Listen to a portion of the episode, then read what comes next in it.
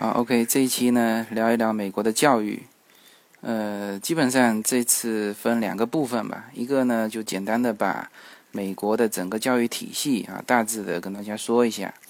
另外一个呢就是聊一个最近比较呃讨论的比较激烈的话题，就是加州的那个 SCA 五的这个法案。那我先说一下美国的基本的这种教育体系。那么，呃，美国的教育呢，实际上呢。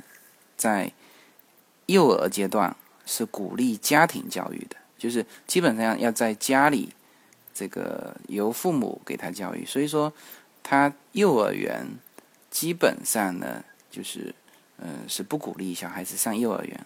当然有没有公立呢？也有。那嗯，基本上三岁到四岁呃期间也有公立的幼儿园。那么公立的幼儿园呢？但是呢，只上两个小时，早晨九点送进去，十一点大人要接回来。那么像这种的呃方法呢，像像我的小孩乐宝，他就没办法这样上，那他就只能上私立的。私立的可以怎么样呢？是八点送进去，下午五点接回来。那这样子。这个大人就有一整天的时间可以去做自己的事情。那私立的，那公立的是免费的，私立的大概的费用大概是一个月是七百美金，这个价格是呃比较正常的价格，也不算贵，也不算便宜，基本上大大部分都是这种价格。那么好了，到了小学，嗯，小孩子是几岁入小学呢？是五岁入小学。但是五岁呢，它是实际上是学前班，正常的跟中国一样是六岁开始读。那么美国的义务教育是从小学开始一直持续到高中的。那么，呃，从也就是说从五岁开始，那么基本上就是公立学校，那那这个费用是极其之低的，呃，或者说是免费的。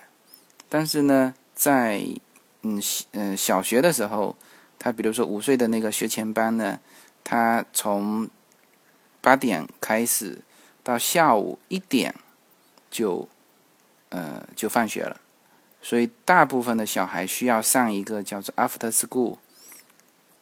那这个呢，又是又是呃呃要自费的，是私立的啊，这个是一个呃义务教育的这个过程。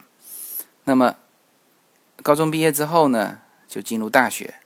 大学呢，全美啊，呃，大部分的大学是收费的啊。就算是呃公立大学，它只是说有很多的奖学金嘛，它也不是说是免费的。它不像前面的义务教育这样子。那么，所以说，呃，美国的整体的大学，呃，是你在美国要完成大学的学业，是需要。这个投入，呃，家庭是需要投入的。那么越好的学校，当然就越贵了。那么，呃，当然你如果说没钱，你愿意去读也可以，你可以以学生的名义申请贷款，然后呢，工作之后慢慢还。你还不起呢，他也不会催你，就是他那个是几乎是无息的贷款，你还不起慢慢还，还到你能还掉为止。啊，这个是。呃，美国的一个大学教育，嗯，那么下面我重点想跟大家聊一下，呃，最近就是有一个加州的一个法案，那么国内宣传起来的时候呢，是把它当成什么呢？是对于亚裔的一种就是歧视，感觉上是说亚裔的，其实说从原来的三十五的比例，就是加州的。就是公立大学的三十五的比例可能降到十几，十几基本上就是加州的亚裔的人口平均比例。那么，呃，我我具体看了一下，这个是一个叫做 SCA 五，它现在是有议员提出来，但是还没有通过啊。呃呃，那个众议院已经通过，但是呢，要要要要全民投票嘛。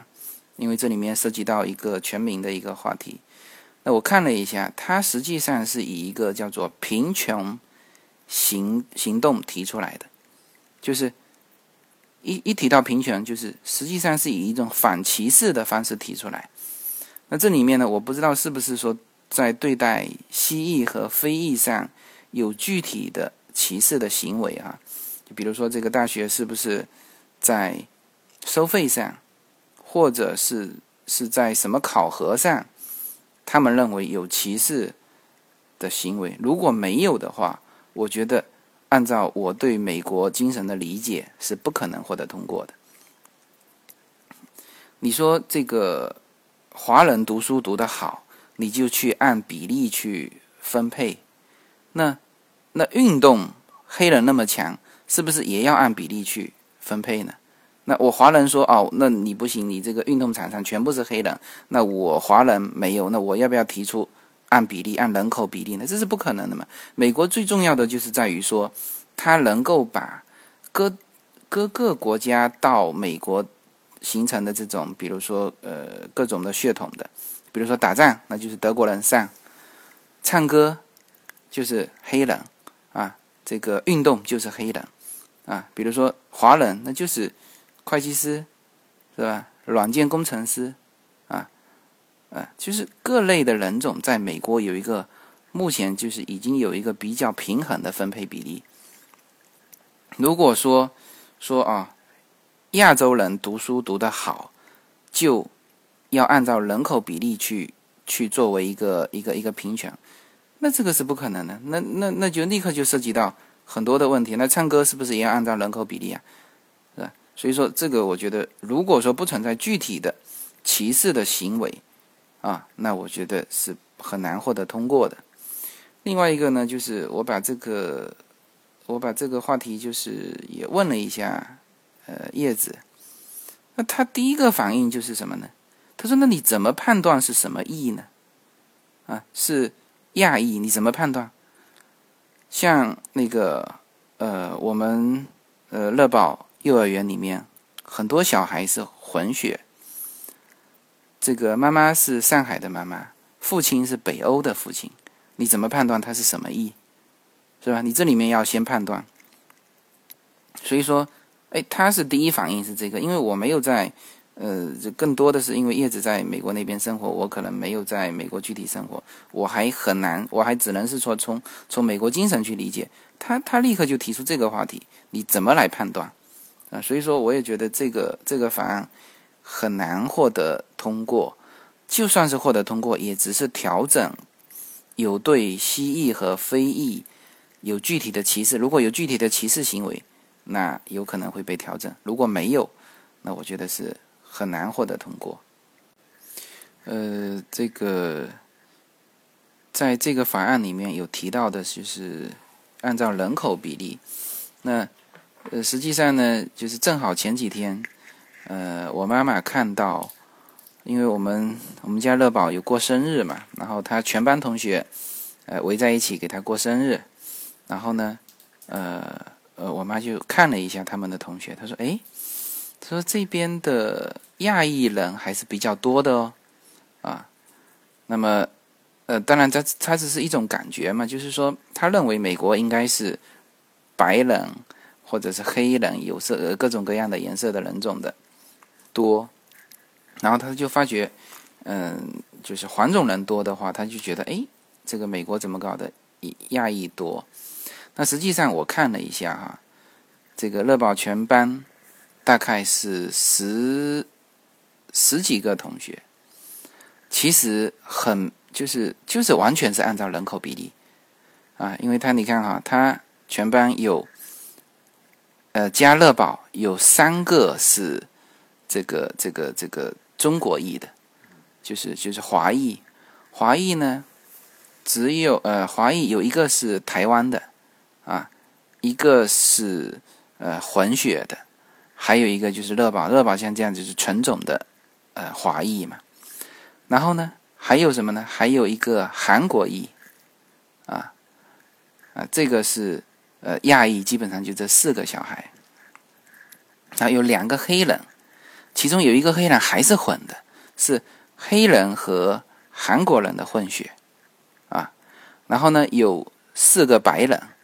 啊，然后四个白人里面呢，也还有两个是混的，混血的，就是说这个比例其实呢，就是呃，我我看上去就是就是全球的一个人种的一个比例。当然，就是说，呃呃，在美国混血的会更多嘛，就是因为嗯，在在美国这种环境下，所以说我说美国就是世界。